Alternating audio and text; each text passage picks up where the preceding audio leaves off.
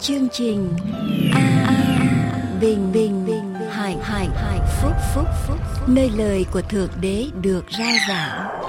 Vì nhân loại sống, chẳng phải chỉ nhờ vật chất mà thôi, mà còn nhờ mọi lời phán ra từ miệng thượng đế toàn năng.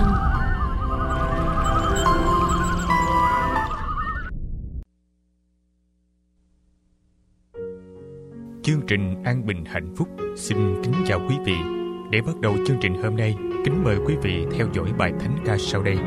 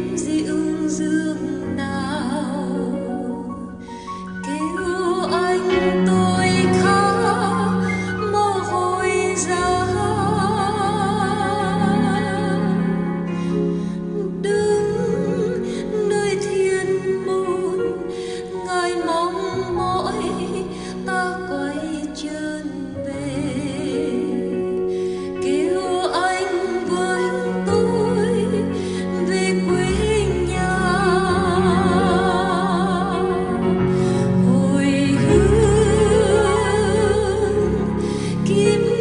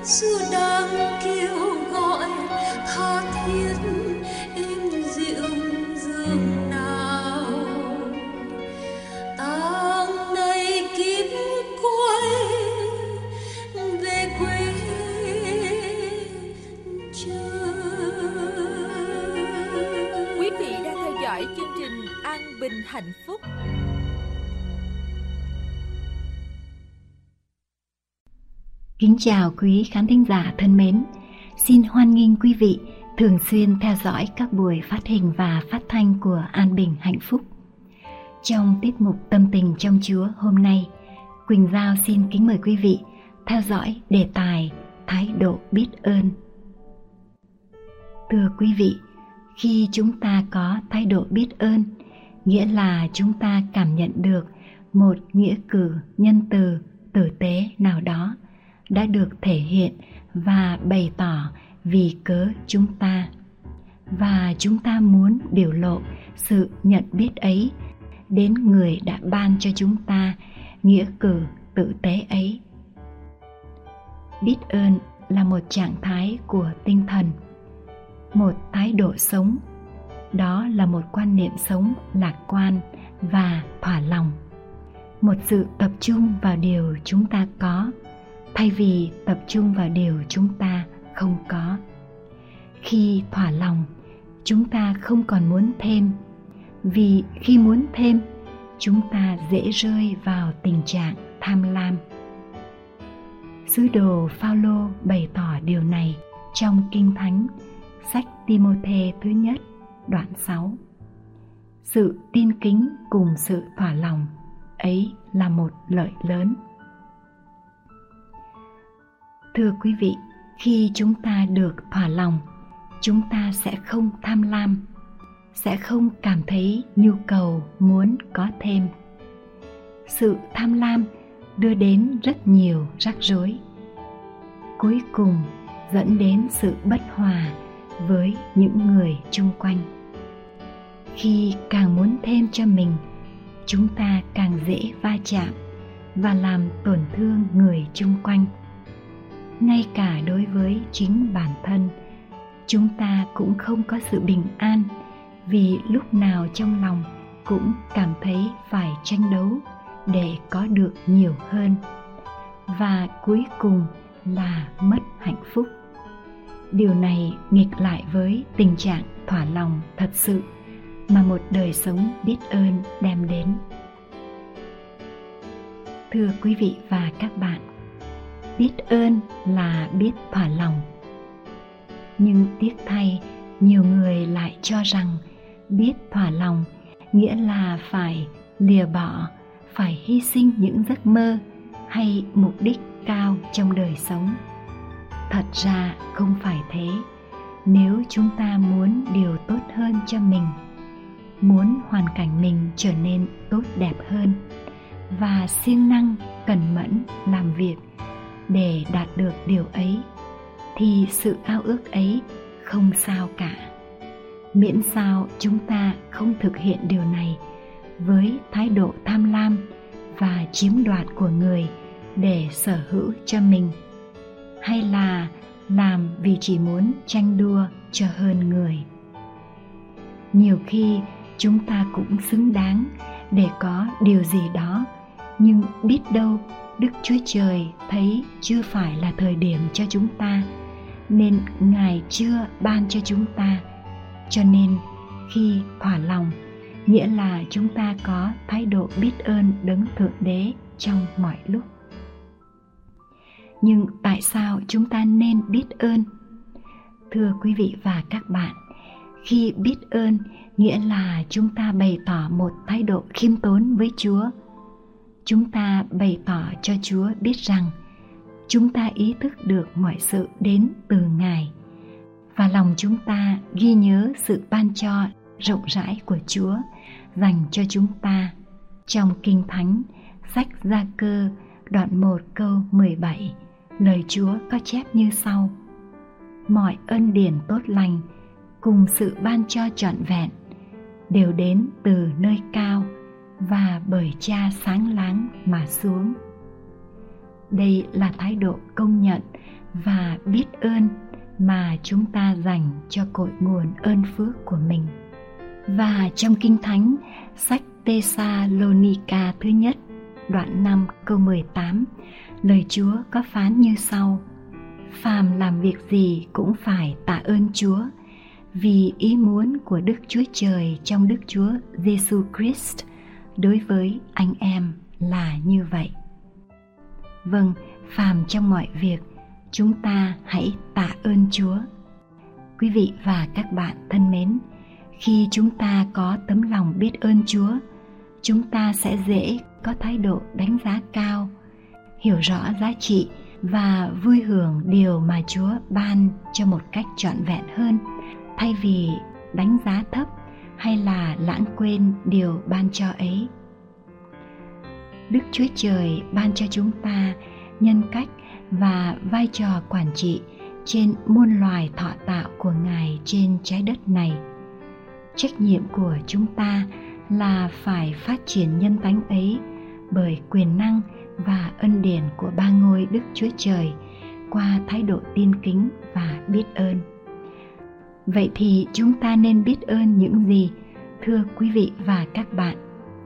Chúng ta nên biết ơn đấng thượng đế đã ban cho chúng ta sự sống, ban cho chúng ta sức khỏe, một mái gia đình, một nơi chốn cư trú, công ăn, việc làm, cộng đồng, anh em, vân vân. Ngoài ra, chúng ta còn được ban cho những năng khiếu, những cơ hội phục vụ khiến đời sống chúng ta thêm hương vị và ý nghĩa. Hơn thế nữa, chúa còn ban cho chúng ta hội thánh chúa và cho chúng ta được cơ hội trở thành một phần của hội thánh chúa.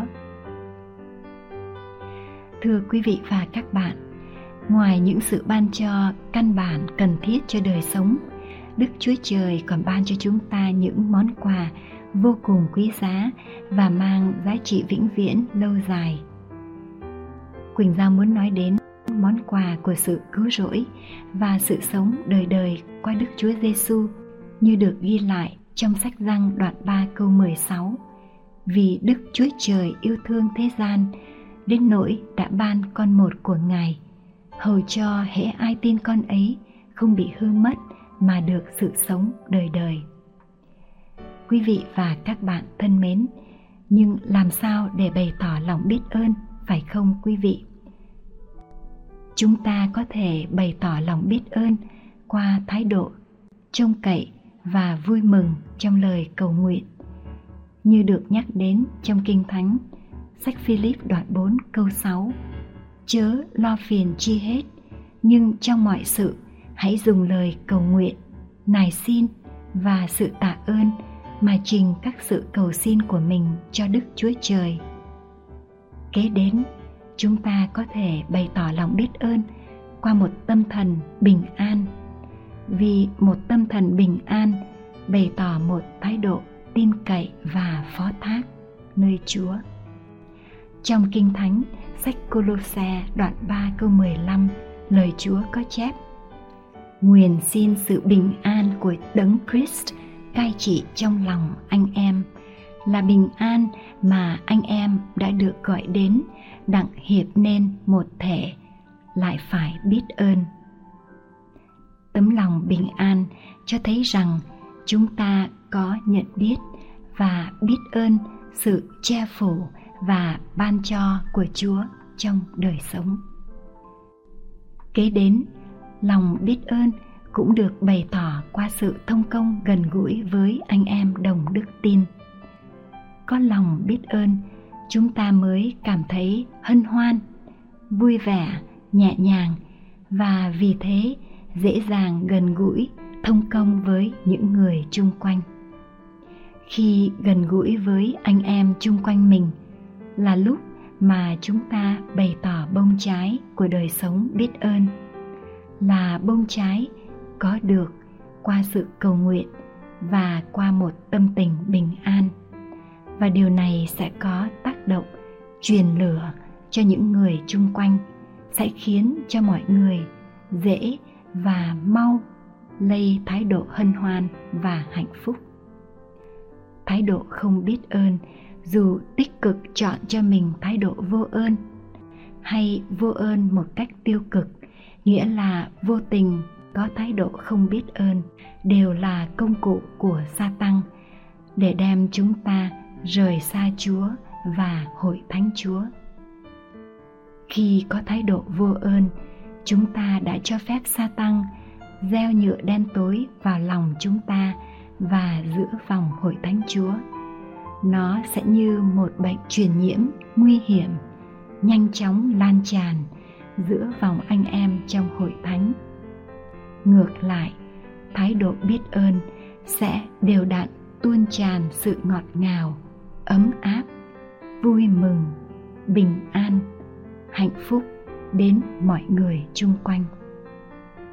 Thái độ biết ơn là chứng cớ bày tỏ sự ngự trị của chúa và quyền năng bao phủ của chúa trên chúng ta, là vũ khí đẩy lui mọi tấn công của mọi quyền lực bi quan. Thái độ biết ơn chúa sẽ giúp chúng ta luôn gần gũi tìm kiếm chúa và vì thế chúng ta sẽ luôn mẫn cảm, luôn mở lòng với mọi sự bày tỏ và mau mắn nhận lãnh mọi sự ban cho của ngài. Điều này sẽ giúp trang bị chúng ta cho một đời sống an bình và hạnh phúc xin cảm ơn quý vị và các bạn đã dành thì giờ lắng nghe những lời tâm tình trên đây về thái độ biết ơn. Quỳnh giao xin kính chào tạm biệt quý vị nơi đây và xin hẹn tái ngộ quý vị trong chương trình lần tới, cũng trong tiết mục tâm tình trong chúa của đài an bình hạnh phúc.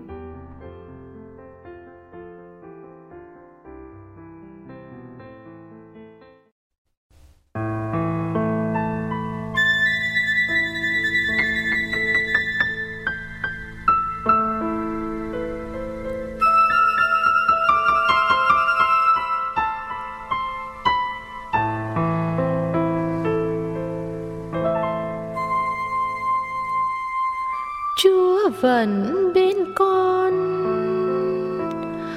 Mắt hằng quan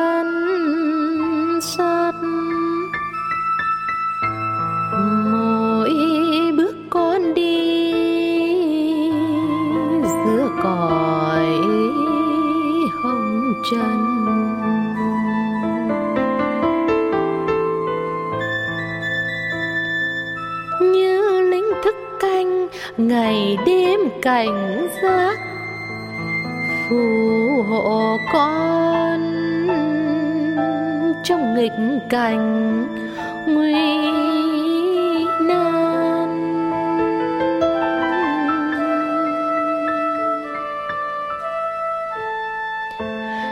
Chúa vẫn bên con bàn tay nắm chặt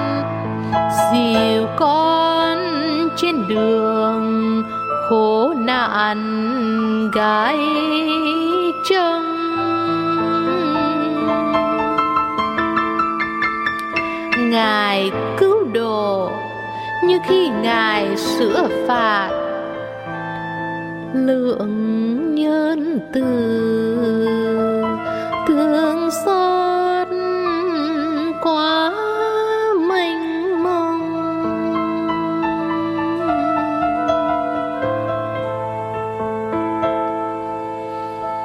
Chúa vẫn bên con, tiếng ngài răn dạy con cảnh tình tránh đường sai.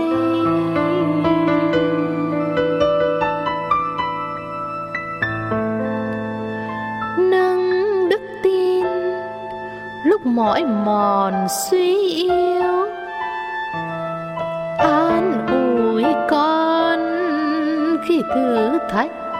lạc loài.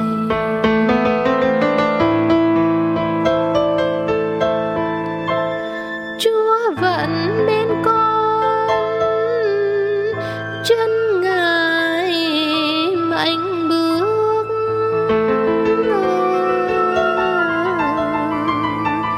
đạp đầu sóng quỷ, lướt gió bão.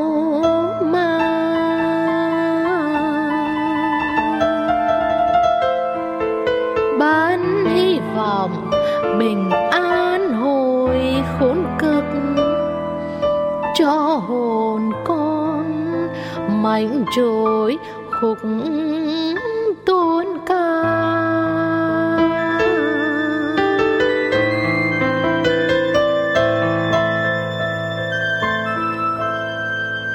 Chúa vẫn bên con, tai ngài lắng rõ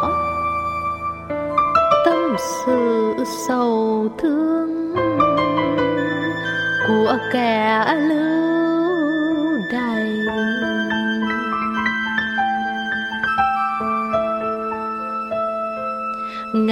ngài trấn an.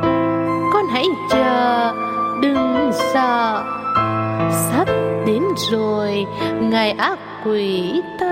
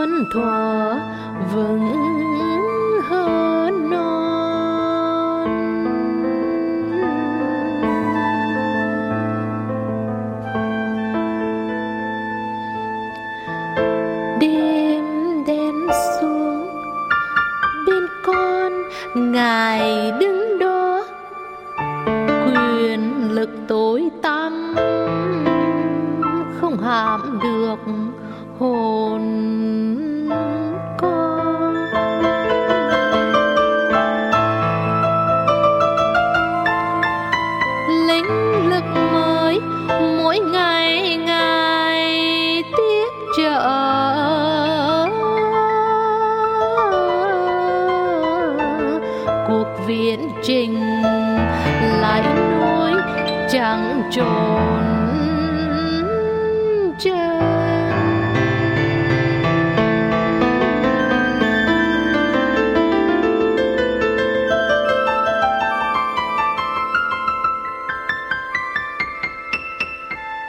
Quý vị đang theo dõi chương trình An Bình Hạnh Phúc. Kính chào quý vị khán thính giả thân mến. Thưa quý vị, ở trong phần nghiên cứu Kinh Thánh và trả lời những thắc mắc, hôm nay tôi xin được trả lời câu hỏi của cô Xuân Quỳnh qua email gửi đến cho chúng tôi. Cô muốn biết về ý nghĩa của câu Kinh Thánh trong sách 1 Phi-rơ đoạn 3 câu 18, 19. Kinh Thánh sách Phi-rơ thứ nhất đoạn 3 câu 18 cho đến câu số 20. Tôi đọc cho quý vị nghe đoạn Kinh Thánh này. Và Đấng Christ cũng vì tội lỗi chịu chết một lần là đấng công bình thay cho kẻ không công bình để dẫn chúng ta đến cùng Đức Chúa Trời. Về phần xác thịt thì Ngài đã chịu chết, nhưng về phần linh hồn, spirit thì được sống. Ấy bởi đồng một linh hồn hay spirit đó, Ngài đi giảng cho các linh hồn bị tù, tức là kẻ bội nghịch thở trước. Về thời kỳ Noe, khi Đức Chúa Trời nhịn nhục chờ đợi chiếc tàu đóng nên, trong đó có ít người được cứu bởi nước là chỉ có 8 người. Thưa quý vị, khi trước khi chúng ta đi vào ở trong ý nghĩa của cái đoạn kinh thánh này, chúng ta biết được rằng ở trong kinh thánh cho chúng ta biết khi người qua đời, một người qua đời, thân thể trở về với các bụi và hơi thở trở về với Đức Chúa Trời. Chúng ta nhớ lại trong khi Đức Chúa Trời dựng nên loài người. Ở trong Kinh Thánh sách Sáng Thế Ký đoạn 2 câu 7. Sáng thế ký đoạn 2 câu 7, Jehovah Đức Chúa Trời bèn lấy bụi đất, nắng nên hình người. Hà sinh khí vào lỗ mũi, thì người trở nên một loài sinh linh hay là linh hồn sống. Tức là con người là gì? Con người là sản phẩm từ bụi đất. Chúa lấy Chúa nắng lên thân thể này. Rồi Chúa hà sanh khí hơi thở sống của Chúa vào ở trong lỗ mũi. Bây giờ cả con người tức là thân thể cộng với lại hơi thở đó, con người trở nên một linh hồn. Cũng giống như chúng ta lấy điện, chúng ta cho dòng điện chạy vào ở trong bóng đèn. Thì bây giờ mọi sự sáng lên. Bóng đèn giống như thân thể, điện giống như hơi thở. Điện không phải là linh hồn. Bóng đèn cũng không phải là linh hồn. Nhưng thân thể, cái, cái, cái đàn pin cộng với dòng điện cho ra ánh sáng. Thì thân thể cộng với lại hơi thở của Đức Chúa Trời cho ra trở thành một linh hồn, có ánh sáng trở thành một linh hồn và hoạt động. Khi chúng ta tách dòng điện khỏi bóng đèn thì ánh sáng biến mất. Khi chúng ta tách dòng điện khỏi bóng đèn thì ánh sáng biến mất. Bóng đèn là bóng đèn, điện là điện. Nhưng ánh sáng không phải là điện và ánh sáng cũng không phải là bóng đèn. Cũng y hệt như vậy với thân thể. Khi hơi thở tách ra khỏi thân thể thì người ta gọi là chết. Và linh hồn bây giờ không còn hiện hữu nữa, biến mất. Linh hồn có được là do hơi thở cộng với thân thể. Khi tách hơi thở ra khỏi thân thể thì linh hồn không còn nữa. Con người sống không còn nữa. Linh hồn là những sự hiểu biết, phán xét, cảm xúc, tất cả những gì cho một là một con người sống. Và khi người chết, quý vị nhớ sau khi loài người phạm tội thì Chúa nói rằng vì ngươi là bụi, ngươi sẽ trở về với bụi. Khi con người phạm tội, sự chết đến với con người thì Chúa nói rằng vì ngươi là bụi, ngươi sẽ trở về với bụi. Ngươi đến từ đất và ngươi phải trở về với đất. Ở trong sáng thế ký đoạn 3 câu thứ 19 phần B cho đến ngày nào ngươi trở về đất là nơi mà có ngươi ra vì ngươi là bụi ngươi trở về, ngươi sẽ trở về bụi. Chúa không nói khi người chết, người đó trở về với thiên đàng. Mà Chúa nói rằng khi người ta chết, người ta trở về với các bụi. Con người không phải là dòng điện, con người không phải là hơi thở. Chúa cho tất cả mọi người hơi thở giống như nhau. Mọi loài sinh vật, động vật có cùng một hơi thở giống như chúng ta. Khác biệt là thân thể này của mỗi người mỗi khác nhau. Thân thể của các loài sinh vật khác nhau. Điện là một dòng điện. Nhưng mà có máy có cái thì là đầy đạn, có cái là máy radio, có cái là máy tivi, có cái là máy nghe nhạc, có cái là điện thoại. Nhưng mà tất cả mỗi cái máy được chế ra theo cái cái chất của nó, cái dạng của nó và khi dòng điện vào thì cái máy đó được sống lên. Thì con người cũng y hệt như vậy. Thân thể của mỗi người mỗi khác nhau, thân thể của mỗi sinh vật mỗi khác nhau. Nhưng khi dòng điện là hơi thở của Chúa đi vào, thì con chó là con chó, con mèo là con mèo, con sư tử là con sư tử, con người là con người, người nam là người nam, người nữ là người nữ, mỗi cá nhân mỗi khác nhau. Dòng điện giống nhau cho tất cả mọi loại máy. Thì hơi thở của Đức Chúa Trời cũng giống nhau cho tất cả mọi loài sinh vật. Hơi thở đó không phải là cá nhân đó. Khi người đó chết, hơi thở trở về với Đức Chúa Trời. Và thân thể trở về với bụi đất. Con sư tử chết, hơi thở sống đó cũng trở về với Đức Chúa Trời. Và thân thể trở về với bụi đất. Chúng ta đọc ở trong truyền đạo. Chúng ta đọc ở trong sách thế ký đoạn 7. Chúng ta sẽ biết thêm về các loài sinh vật có cùng một hơi thở sống như là con người. Cho nên khi có người chết, Chúa nó trở về với các bụi tức là thân thể của chúng ta trở về với các bụi. Linh hồn không còn gì nữa hết.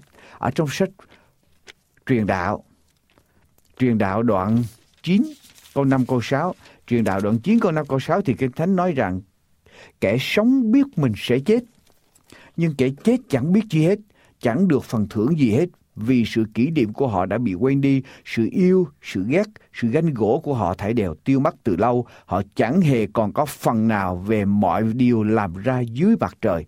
Thưa quý vị, người chết, người sống biết mình sẽ chết nhưng người chết không biết gì hết. Chẳng được phần thưởng gì hết. Tất cả mọi kỷ niệm của họ đều quên đi sự yêu, sự ghét, sự ganh gỗ, sự hiểu biết, tất cả không còn gì nữa. Con người không còn hiện hữu nữa, linh hồn con người không còn hiện hữu nữa để con người ý thức được bất cứ điều gì. Khi chết, thân thể trở về với các bụi, hơi thở hay là spirit hay là thần khí trở về với lại Đức Chúa Trời.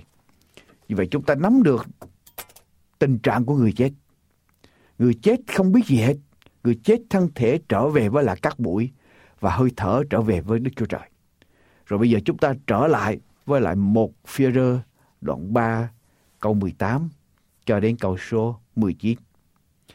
Đoạn cái thánh này nói rằng vả đấng Christ cũng vì tội lỗi chịu chết một lần, là đấng công bình thay cho kẻ không công bình, để dẫn chúng ta đến cùng Đức Chúa Trời.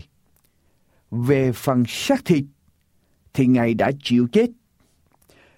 Nhưng về phần linh hồn thì được sống.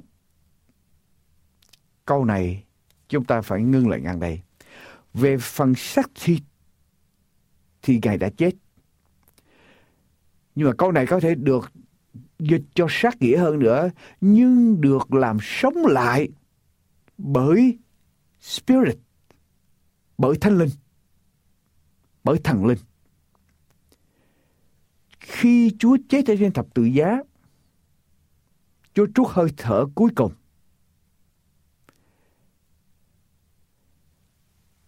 Ở trong cái thánh ghi lại rằng Chúa nói rằng con giao phó spirit hay thần khí của con cho cha rồi Chúa trút hơi thở cuối cùng. Ở trong bản tiếng Việt dịch là linh hồn. Thưa quý vị, linh hồn với spirit khác nhau. Spirit là linh. Spirit là hơi thở. Spirit là thánh linh. Còn linh hồn, Suke là cả một con người sống, hiểu biết tất cả mọi sự. Bây giờ trở lại câu của Đức Chúa Giêsu. Cái câu Thánh nói về Đức Chúa Giêsu về thân thể này, flesh tức là body là thân thể. Thân thể thì Chúa đã chết, đã chịu chết. Nhưng được làm sống lại bởi Thánh Linh made, made alive by the Spirit. Nhưng được làm sống lại bởi thánh linh, bởi thần linh, chữ linh ở đây viết hòa, spirit viết hòa. Nếu chúng ta muốn hiểu rõ thêm, chúng ta đọc ở trong sách Roma, thưa quý vị. Roma đoạn 8 Roma đoạn 8 từ câu số, câu câu số 11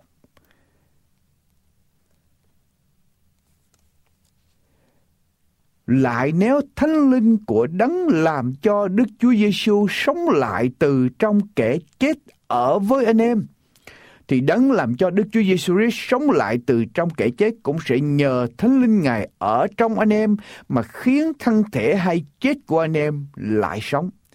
Đoạn 8 câu thứ 11 của Roma nói rằng Đức Chúa Giêsu được sống lại từ trong kẻ chết bởi thánh linh của Đức Chúa Trời lại nếu thánh linh của đấng làm cho Đức Chúa Giêsu sống lại từ trong kẻ chết, tức là Đức Thánh Linh, làm cho Đức Chúa Giêsu sống lại. Ở trên thập tự giá, Chúa trút hơi thở cuối cùng, ở trong thân thể này Chúa chết. Nhưng sau đó Đức Thánh Linh làm cho Chúa sống lại từ ở trong kẻ chết. Và bây giờ thân thể của Chúa được biến hóa, biến đổi Quý vị nhớ Chúa đi xuyên qua tượng. Và nếu chúng ta đọc thêm ở trong một Cô-rin-tô đoạn 15, chúng ta biết rằng trong sự phục sinh, người ta sẽ nhận một thân thể mới. Cũng giống như Đấng Christ khi Ngài phục sinh, Đức Chúa Giêsu khi Ngài phục sinh, Ngài nhận một thân thể mới, một thân thể không còn bị ảnh hưởng bởi tội lỗi nữa, một thân thể giống y hệt như thân thể của Adam và Eva có trước khi Adam và Eva phạm tội. Cho nên trở lại với tôi trong một phi rơ đoạn 3 câu 18 câu 19 và Đấng Christ cũng vì tội lỗi chịu chết một lần là đấng công bình thay cho kẻ không công bình để dẫn chúng ta đến cùng Đức Chúa Trời. Về phần xác thịt thay về phần thân thể thì Ngài đã chịu chết, nhưng được sống lại bởi Thánh Linh. Nếu dịch cho sát nghĩa, nhưng được sống lại bởi Thánh Linh, tức là Đức Thánh Linh làm cho Đức Chúa Giêsu sống lại từ trong kẻ chết. Như tôi đọc cho quý vị ở trong sách Roma đoạn 8 câu thứ 11. Đức Thánh Linh làm cho Đức Chúa Giêsu sống lại từ trong kẻ chết, làm cho thân thể đó sống lại và trở nên một thân thể mới không còn bị ảnh hưởng bởi tội lỗi. Và câu thứ 19 thì nói rằng ấy bởi đồng một linh. Thưa quý vị, thánh linh, spirit. Ấy bởi đồng một thánh linh đó Ngài đi giảng cho các linh hồn bị tù tức là kẻ bội nghịch thở trước về thời Noe khi Đức Chúa Trời nhịn nhục chờ đợi. Ấy bởi đồng một Spirit, Thánh Linh đó mà Ngài đã đi giảng cho các linh hồn, các Spirit, các linh bị tù tức là kẻ bội nghịch thuở trước. Thưa quý vị, ai đi giảng cho những người bất văn phục, những người bội nghịch hay là không vâng lời của thời Noe? chính ông Noe đi giảng. Và ông Noe đi giảng bởi bởi ai? Bởi thánh linh của Đức Chúa Giêsu. Đức Thánh Linh ngự trị ở trên Noe để Noe đi ra giảng đạo. Cũng giống như ngày hôm nay Đức Thánh Linh ngự trị ở trên các tôi tớ của Ngài để các tôi tớ của Ngài đi ra giảng lời của Ngài. Đồng một Thánh Linh làm cho Đức Chúa Giêsu sống lại từ trong kẻ chết. Cũng chính Thánh Linh đó cảm động lòng Noe, ở với Noe để Noe đi ra rao giảng ở trong thời kỳ, ở trong thời của ông trước khi nước luộc xảy ra. Nếu câu cái thái này được dịch cho những người nói rằng linh hồn người ta vẫn còn sống, tức là khi Đức Chúa Giêsu chết, linh hồn của Chúa không chết. Và linh hồn đó của Chúa không chết cho nên Chúa mới xuống địa ngục để giảng cho những linh hồn của những người bội nghịch ở trong thời của Noe, tức là tất cả những người không chấp nhận sứ điệp cứu rỗi của Chúa ngoại trừ gia đình của Noe. Như vậy, nếu giải nghĩa như vậy, tức là Đức Chúa Giêsu chết bằng trong thân thể Chúa chết, nhưng linh hồn Chúa không chết. Và bởi linh hồn đó Chúa đi xuống giảng cho những người bội nghịch ở trong thời của Noe đang bị cầm tù ở dưới địa ngục. Nếu giả nghĩa như vậy, chúng ta đi nghịch lại với Kinh Thánh. Thứ nhất, trong kinh thánh nói rằng linh hồn người ta không biết gì hết. Người chết không còn biết gì hết. Điều thứ gì Chúa nói là khi người ta chết trở về với các bụi. Thân thể trở về với các bụi, hơi thở trở về với Đức Chúa Trời. Linh hồn không còn nữa. Linh hồn không xuống địa ngục, không bị cầm tù ở dưới đó. Cho nên chúng ta đi nghịch lại cả Kinh Thánh. Điều thứ ba, nếu chúng ta nói rằng linh hồn của Chúa không chết và bởi linh hồn đó Chúa đi xuống giảng đạo cho những người bội nghịch của thời Noe. Thì nói như vậy, chúng ta tự mâu thuẫn lấy chúng ta. Chúng ta cho rằng con người có được cơ hội thứ hai. Sau khi chết rồi, chúng ta xuống địa ngục, chúng ta sẽ có cơ hội thứ hai và Chúa sẽ xuống rao giảng ở dưới đó để chúng ta trở lại. Và nếu chúng ta nói như vậy thì tại sao chúng ta phải đi rao giảng ngày hôm nay? Chúng ta đâu cần. Tại vì sao? Để cho người ta ăn chơi cho thoải mái. Rồi họ xuống địa ngục. Và khi họ xuống địa ngục, đau khổ, hồ lửa nóng ở dưới địa ngục. Thì bây giờ họ đau đớn ở dưới địa ngục. Giảng đạo rất dễ dàng và ai ở dưới địa ngục cũng sẽ tin muốn lên thiên đàng hết. Nếu như vậy, chúng ta không cần phải đi rao giảng ngày hôm nay. Chúng ta không cần phải có hội thánh của Chúa. Đức Thánh Linh không cần phải giáng xuống. Và lời Chúa không cần phải có nỗ lực đi ra. Xuống địa ngục rồi, ai cũng sẵn sàng muốn lên thiên đàng hết. Chúng ta không cần phải giảng dạy ngày hôm nay.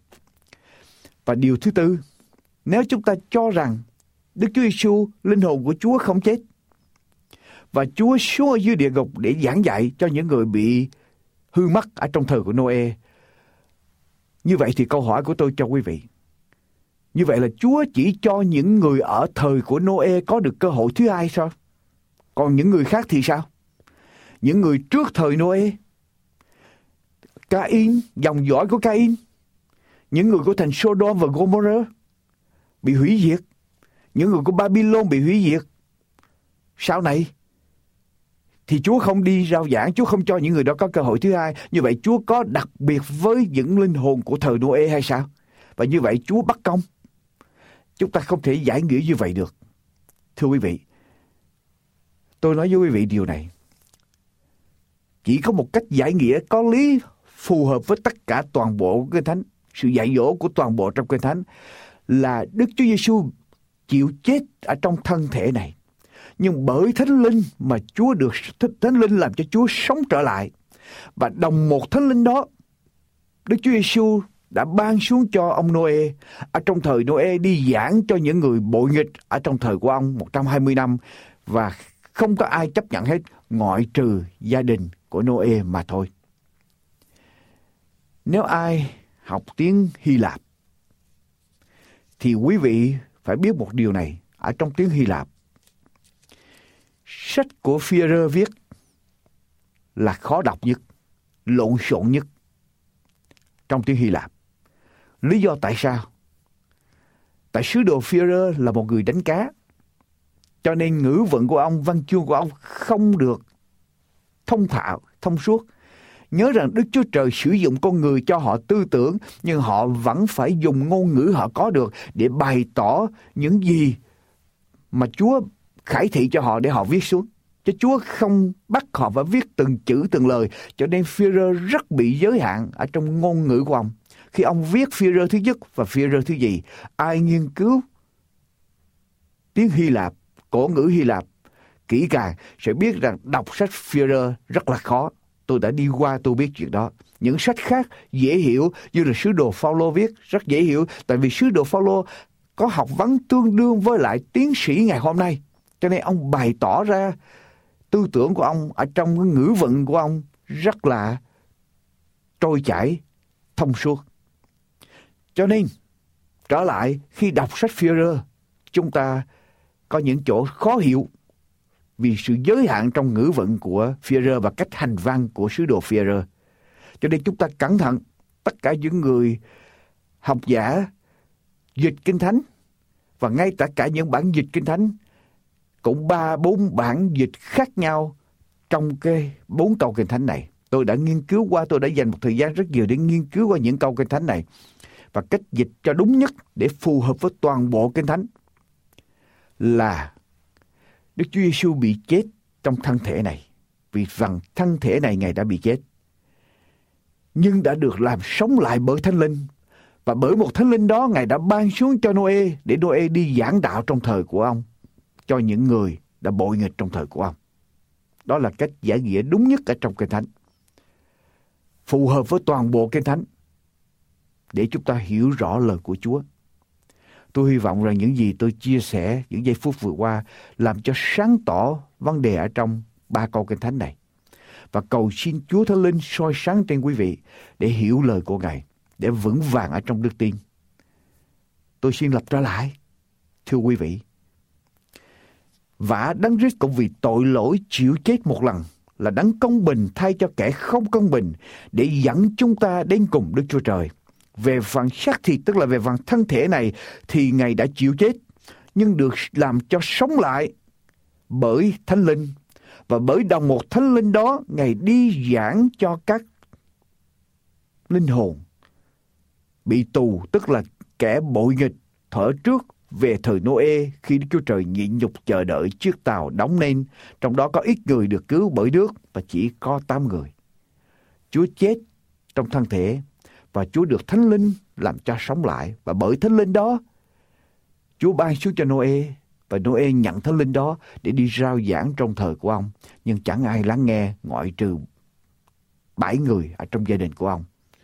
Cầu Chúa ban ơn cho quý vị để hiểu rõ lời của Chúa mà chúng ta không bị hiểu lầm và đi sai đường lối Chúa. Nếu hiểu lầm, chúng ta cho rằng con người vẫn còn có cơ hội thứ hai khi xuống địa ngục và nếu có cơ hội thứ hai xuống, xuống địa ngục, chúng ta không cần rao giảng ngày hôm nay. Tại vì xuống địa ngục rồi, ai cũng sẽ tin Chúa và muốn lên thiên đàng hết. Cho nên Chúa không cần phải có người đi ra rao giảng ngày hôm nay. cầu Chúa ban ơn cho quý vị.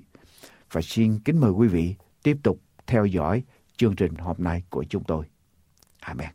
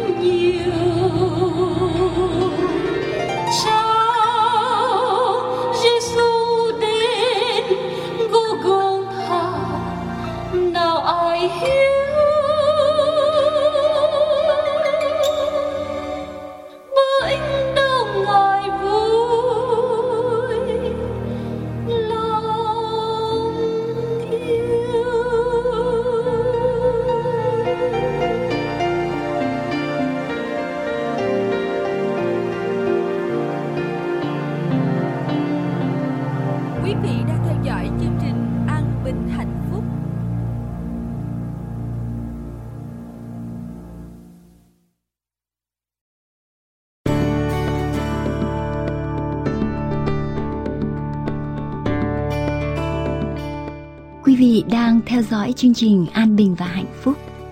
Nếu quý vị nhận được sự cảm động trong khi lắng nghe lời của Chúa và muốn tìm hiểu thêm về Kinh Thánh, xin quý vị liên lạc qua điện thoại số 1 888 901 4747 để chúng tôi có thể cung cấp cho quý vị những tài liệu nghiên cứu về Kinh Thánh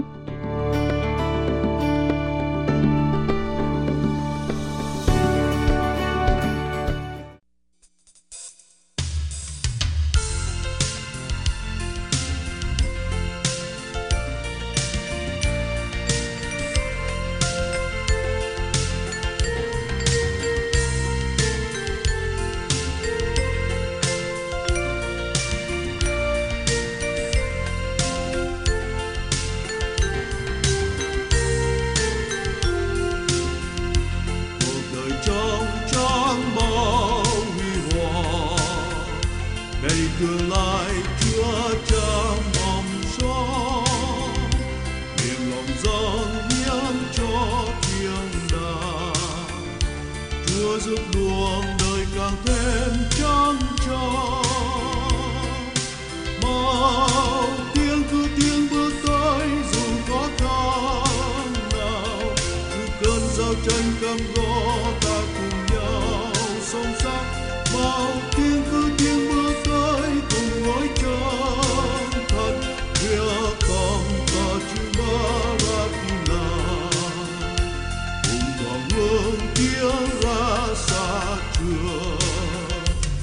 cùng trần hiên nguy nào xa, và cùng theo chúa suốt theo đường.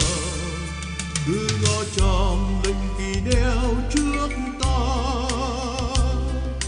Mau tiếng cứ tiếng mưa tới, dù khó khăn nào, dù cơn giao tranh cầm gó ta cùng nhau sống sót. Mau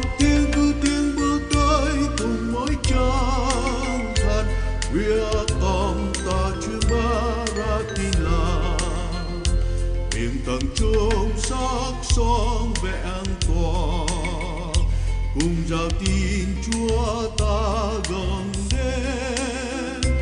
Và lòng tiếng biết ta vẫn còn. Chúa giúp ta được bàn chân tiếng lên. Mang tiếng cứ tiếng bước tới, dù có cao nào, dù cơn giao tranh cam go cùng nhau sông sáo bao tiếng cứ tiếng bước tới cùng mỗi trời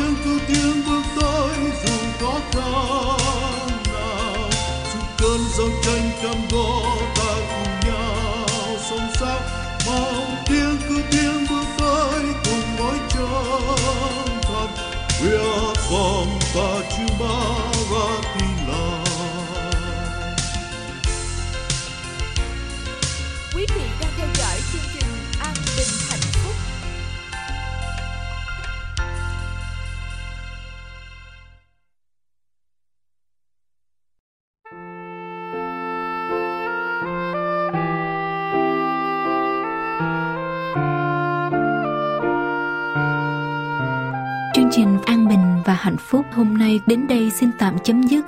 Mục sư Dương Quốc Tùng và toàn ban thực hiện nguyện cầu Chúa ở cùng quý vị và gia quyến. Xin quý vị đừng quên giới thiệu và cổ động cho chương trình an bình và hạnh phúc cho tất cả những người thân yêu của mình. Chúng tôi ước mong chương trình vừa qua đã đem lại cho quý vị những giây phút thoải mái, bình an trong tâm hồn. Chúng tôi cũng luôn luôn mong chờ nhận được những cánh thư của quý vị chia sẻ những ơn phước mà quý vị đã nhận được qua chương trình.